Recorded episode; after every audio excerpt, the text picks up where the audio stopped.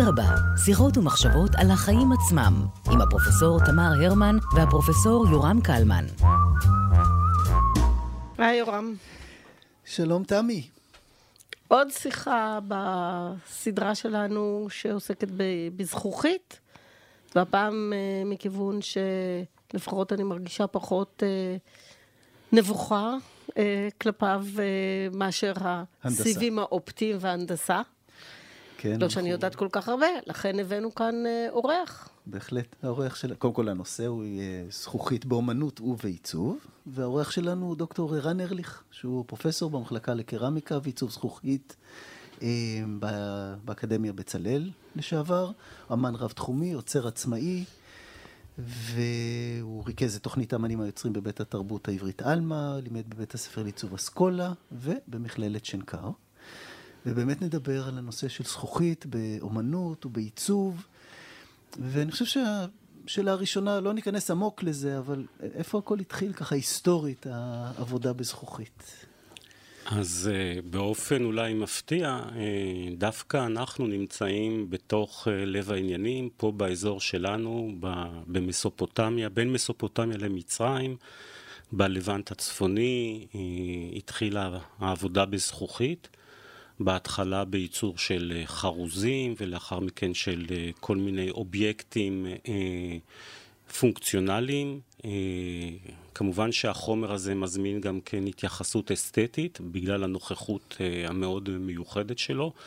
אז בשלבים כבר מאוד מאוד מוקדמים התחיל טיפול אסתטי בחומריות הזאת, אבל פה באזור שלנו היה מרכז מאוד מאוד גדול של ייצור זכוכית. אני יכול להגיד שבתקופה של האימפריה הרומית, בעצם ארץ ישראל, הייתה, אפשר לומר באיזשהו אופן, משולל לסין של היום, מבחינת מרכז של ייצור של כלים וחפצים.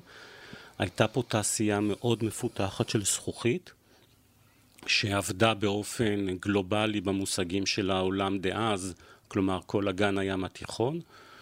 התעשייה הזאת התחלקה לשני סוגים, הייתה פה תעשייה שייצרה את חומר הגלם עצמו, והייתה תעשייה שייצרה מחומר הגלם לאחר מכן אובייקטים ששונעו בספינות והגיעו לכל רחבי האימפריה הרומית. מאוד מעניין לראות גם כן בהקשר הזה שבעצם כנראה מבחינה תעסוקתית אלו היו חקלאים, שבעונות המתות של העבודה החקלאית, כמו למשל בחורף, עבדו בייצור של זכוכית, השתמשו בפסולת גזמי עצים, עצי זית וכדומה, כדי להזין את המבערים, וייצרו את הזכוכית באתרים שהיו פזורים בגליל, בבית שעריים למשל, יש היום אחד מהמרכזים הכי גדולים שהיו לייצור זכוכית, שממש מעיד על כך שהייצור הזה היה בקנה מידה ממש כמעט תעשייתי במושגים של היום. ובאותו שלב הייצור היה ייצור פונקציונלי, או כבר הייתה הבחנה בין ייצור לצרכים שימושיים ואומנותיים?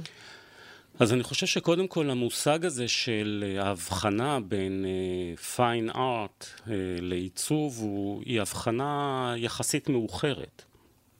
היא בעצם אולי תולדה חלק מהאופי של המאה ה-20 שמפצל את הדברים לתתי ותתי נושאים, אבל בעצם לאורך הדורות הדברים האלו תמיד היו משולבים אלו באלו, זאת אומרת האסתטיקה לא התכנסה רק למקומות של אומנות יפה תלויה בגלריות ובמוזיאונים, אלא הייתה נוכחת בתוך חוויית היום יום של האנשים,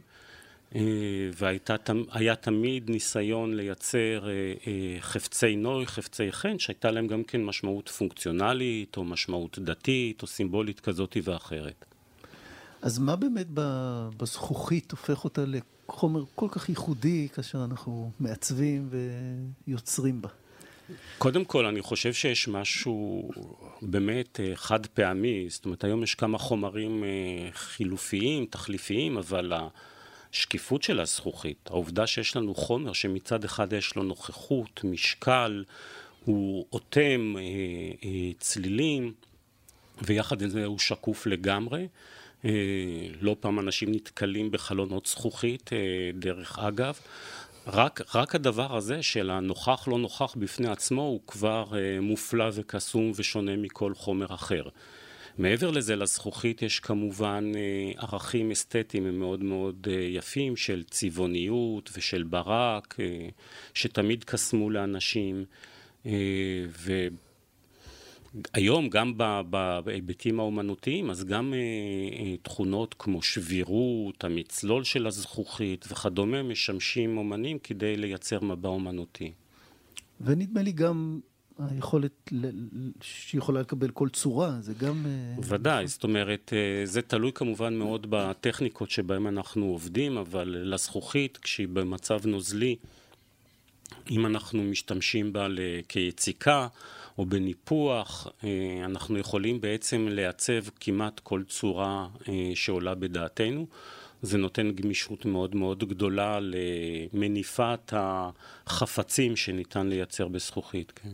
אז מה באמת הטכניקות הראשיות של עבודה בזכוכית? אז יש מגוון מאוד גדול של טכניקות. אולי בסיטואציה הזאת חשוב לציין שנגיד פה בארץ ההתפתחות של הזכוכית, נקרא לזה הזכוכית העכשווית, הוא מאוד מאוחר, ובעצם המקום היחידי שיש את כל המגוון של הטכניקות האלו מתקיים בבצלאל. ובמחלקה לעיצוב קרמי וזכוכית בבצלאל יש בעצם היום פריסה של מגוון מאוד גדול של טכניקות של עבודה בזכוכית. שזה אגב מאוד מעניין, הציוות הזה של קרמיקה וזכוכית. למה היא החלטה לשים אותן ביחד? כי אלה חומרים מאוד שונים. זכוכית היא חומר קרמי. אני חושב שפיזיקאים קוראים לו, נדמה לי, עוד לא עשינו את השיחה עם הכימאית שלנו, ונדמה לי שהוא מוגדר כחומר קרמי. לא בדיוק, אבל אני חושב שזאת לא הנקודה המרכזית. זאת אומרת, יש דמיון גדול קודם כל בעובדה ששני חומרים שעובדים בעזרת חום, אש. נכון שזכוכית היא יותר אמצעית מאשר הקרמיקה. בקרמיקה ניתן לעבוד ביד, בזכוכית זה יותר דרך מכשירים בגלל הטמפרטורה שלה, אבל יש דמיון מאוד מאוד גדול בטמפרמנט של אופי העבודה, זמני העבודה, תשומת הלב לפרטים שניתן לעבוד איתם.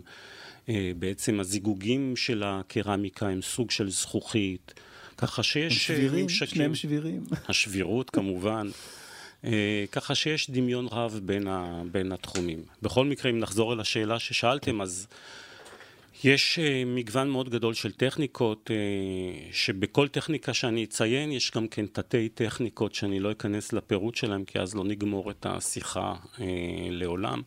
אבל יש עבודה ביציקות, שזה בעצם יוצקים זכוכית לסוגים שונים של תבניות. זכוכית מותכת.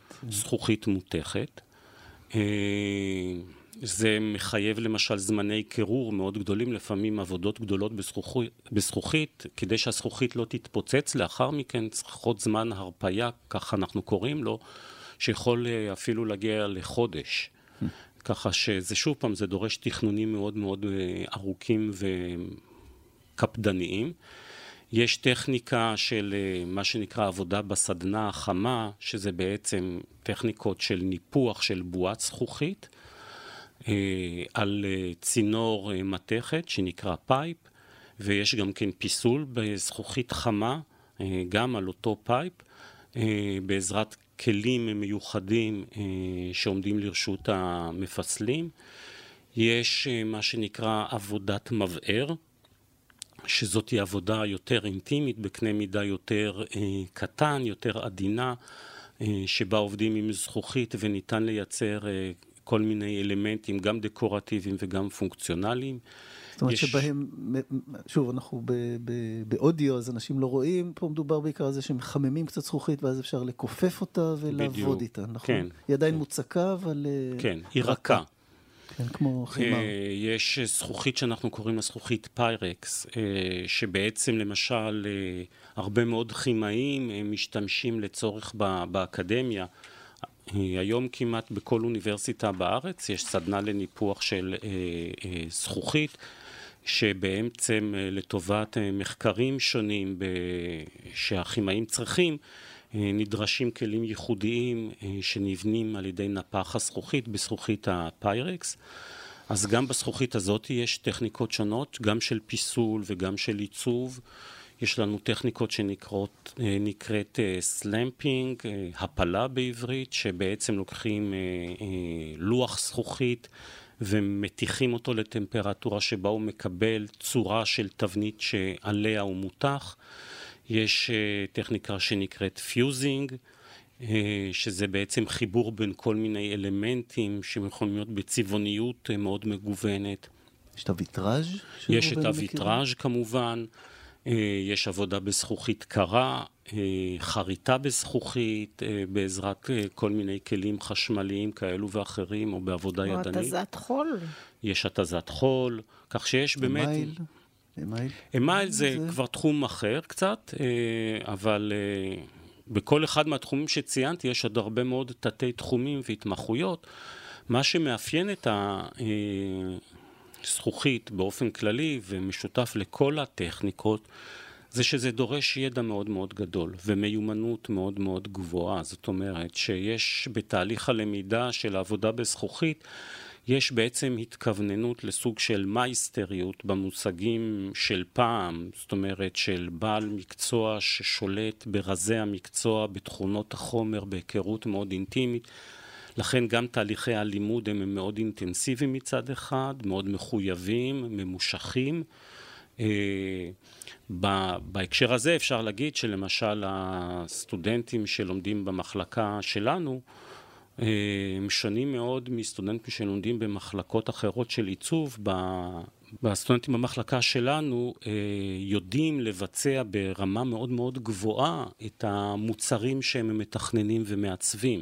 זאת אומרת, הם לא פונים לבעלי מקצוע לעשות את זה, אלא יש להם שליטה ומיומנות מאוד גבוהה בביצוע עצמו של הדברים. ואני חושב שגם כן תהליך הלמידה שהוא לא רק בא מהמקום הקונספטואלי, אלא מתוך ההיכרות האינטימית עם החומר וההבנה שלו, מציע מניפה של מוצרים שונה לגמרי, מאשר כשאנחנו באים ומנסים לעשות סוג של אפליקציה של רעיונות בתוך מדיום חומרי כזה או אחר.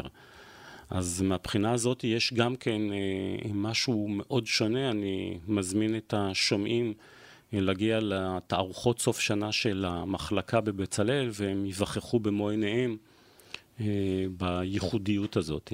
ומי שלא מספיקים יכולים לפחות להציץ על האתר של המחלקה, שאנחנו נשים קישור בשואו נוטס של הפודקאסט.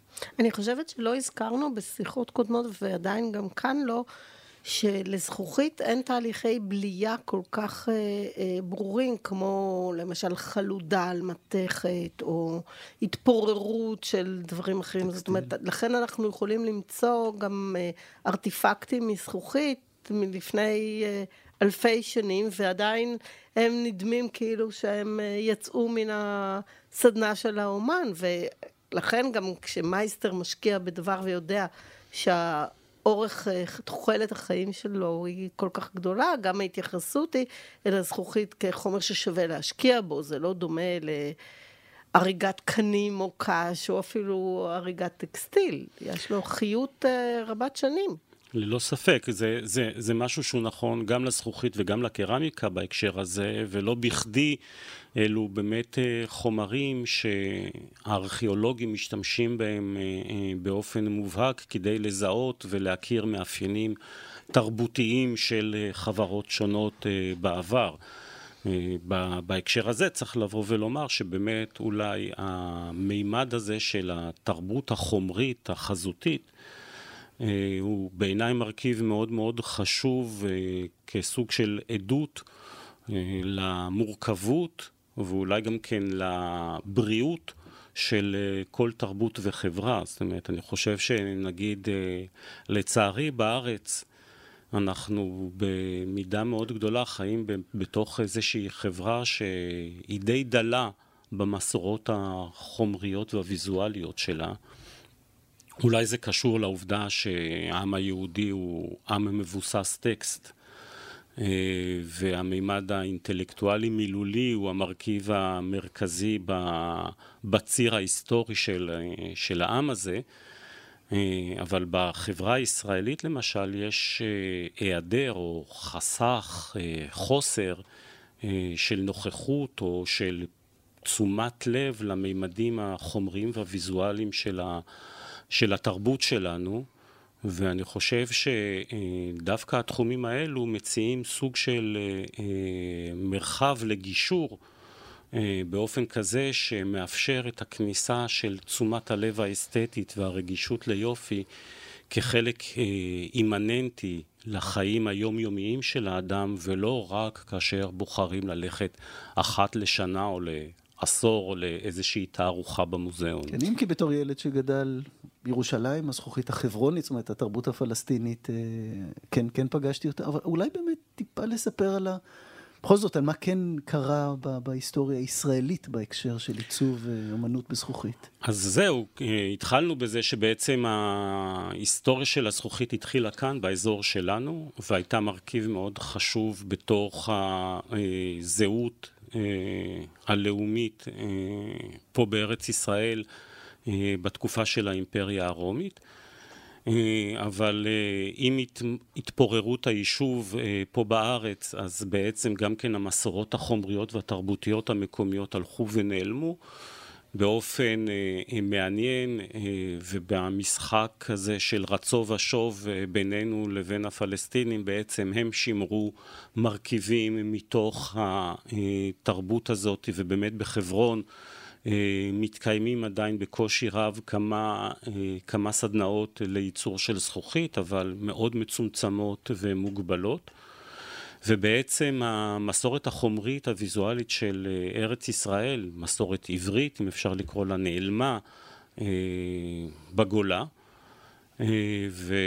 ובעצם חזרה והתחדשה רק בשנות ה-90 של המאה ה-20, כשמספר מרצים ויוצרים בבצלאל החליטו לחזור ולהקים את תחום הזכוכית כאן בארץ, בעקבות מה שנקרא The Glass Movement בארצות הברית, 30 שנה לפני, בשנות ה-60, כמו כל אופנה אנחנו מאחרים בכמה עשורים, אז זה קרה גם בהקשר הזה.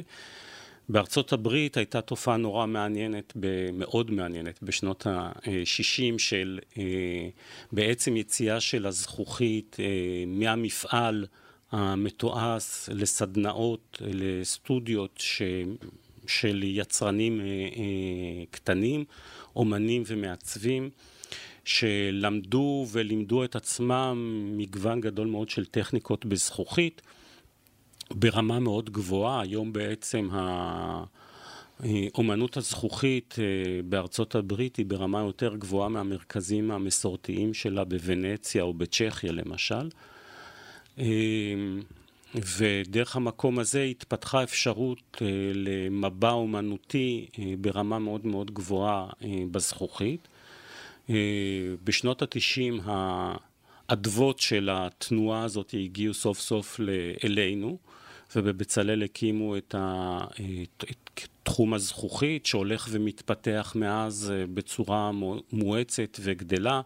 היום כבר אפשר לבוא ולומר שיש סצנה של זכוכית כאן בארץ, אומנים, מעצבים שעובדים בזכוכית, בסטודיו הפרטיים שלהם. יש לנו עוד דרך ארוכה מאוד לעשות. צריך פה גם כן, אני תמיד אומר ש כדי לאפשר לאומנים ומעצבים לפעול, צריך שיהיה מרחב שידע לקלוט אותם. צריך שיהיו אספנים שיאספו, צריך קהל שידע להעריך איכויות, אנשים שחשוב להם להקיף את עצמם באסתטיקה, כמו שאמרתי, לא רק כשהולכים לבקר במוזיאון, אלא דווקא בבית.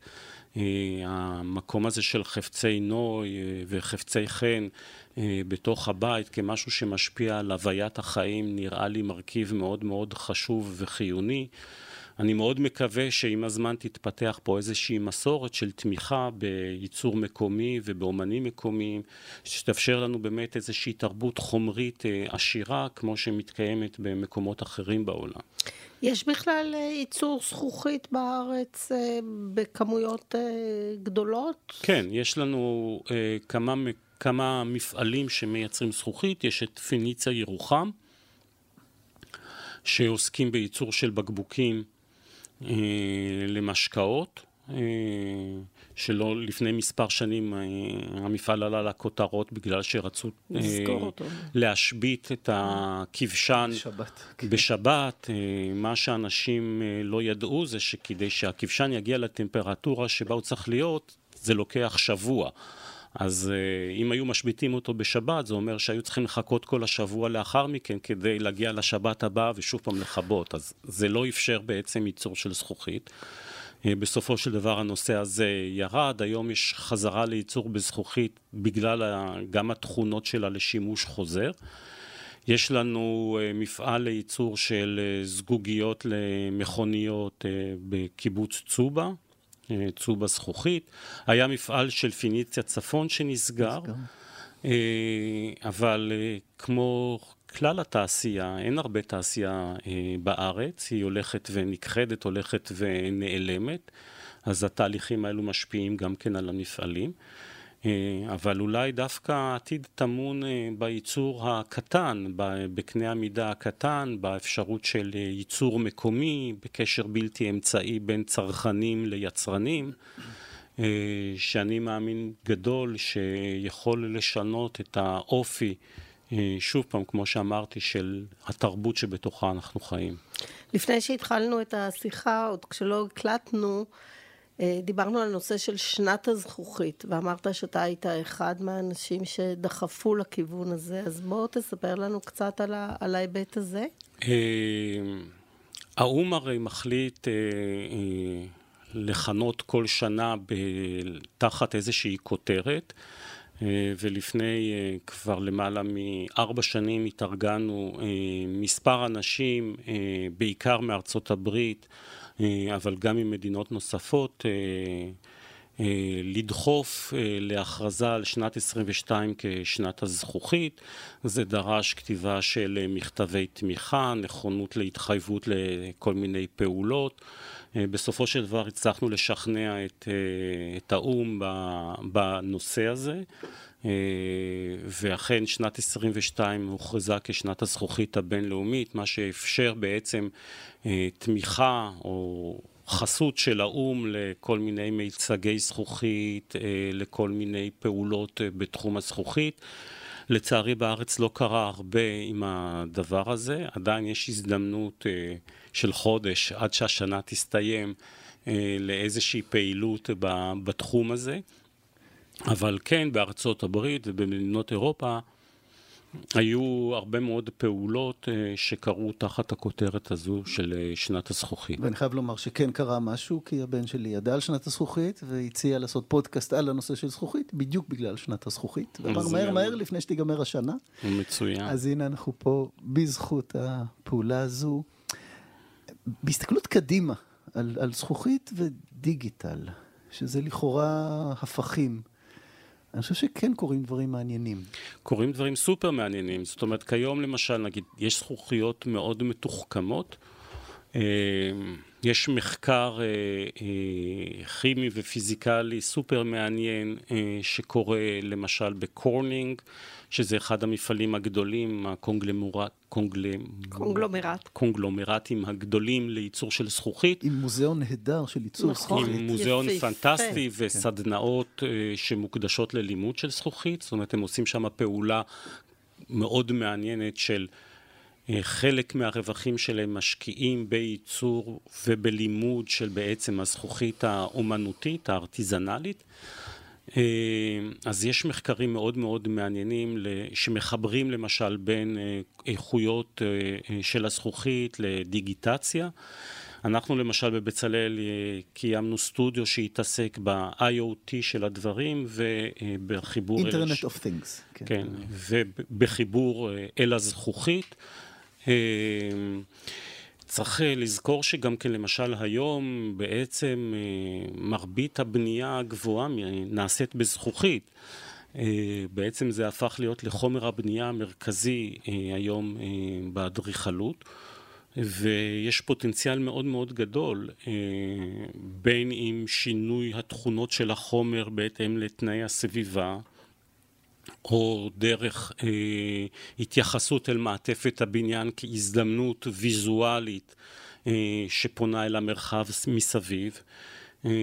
אנחנו למשל במחלקה הקמנו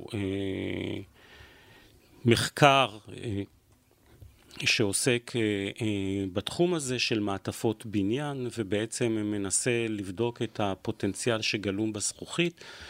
אנחנו כרגע רואים שימוש בזכוכית שהוא די סתמי, לצערי, ברוב המבנים האדריכליים בארץ, אבל אני חושב שיש פוטנציאל מאוד מאוד מעניין להרים את הכפפה ולחבר בין הזכוכית האומנותית והעיצובית לבין הזכוכית המתועסת, ואולי לשנות קצת את הנראות של חלק מהמגדלים שהולכים ונבנים פה בארץ. ככה שיש פוטנציאל מאוד מאוד גדול בעיניי בחיבור הזה, גם בקנה המידה הקטן וגם בקנה המידה הארכיטקטוני, בין זכוכית לבין דיגיטציה וכלים מתקדמים שנוצרים היום.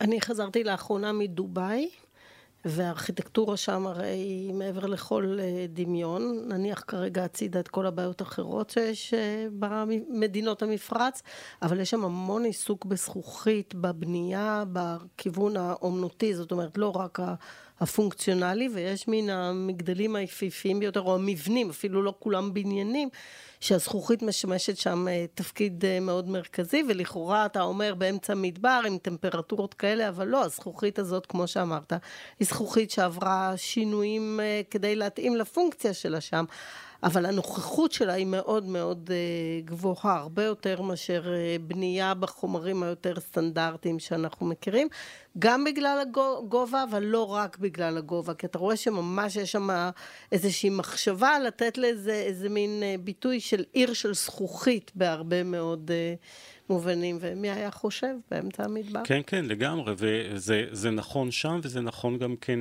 במדינות נוספות, גם באירופה, גם בצפון אמריקה, איזושהי התייחסות סופר מעניינת למעטפת הבניין כאפשרות, כהזדמנות ויזואלית מעניינת מאוד. אני מקווה שגם זה יגיע לפה מתישהו, ונתחיל לראות פה הזדמנויות מעניינות ויזואלית שנוכחות במרחב האורבני. דוקטור ארליך, תודה רבה, היה מאוד מעניין, הפנית הזרקור, שיקפת לנו, נצנצת, תודה רבה. תודה רבה לכם. תודה רבה.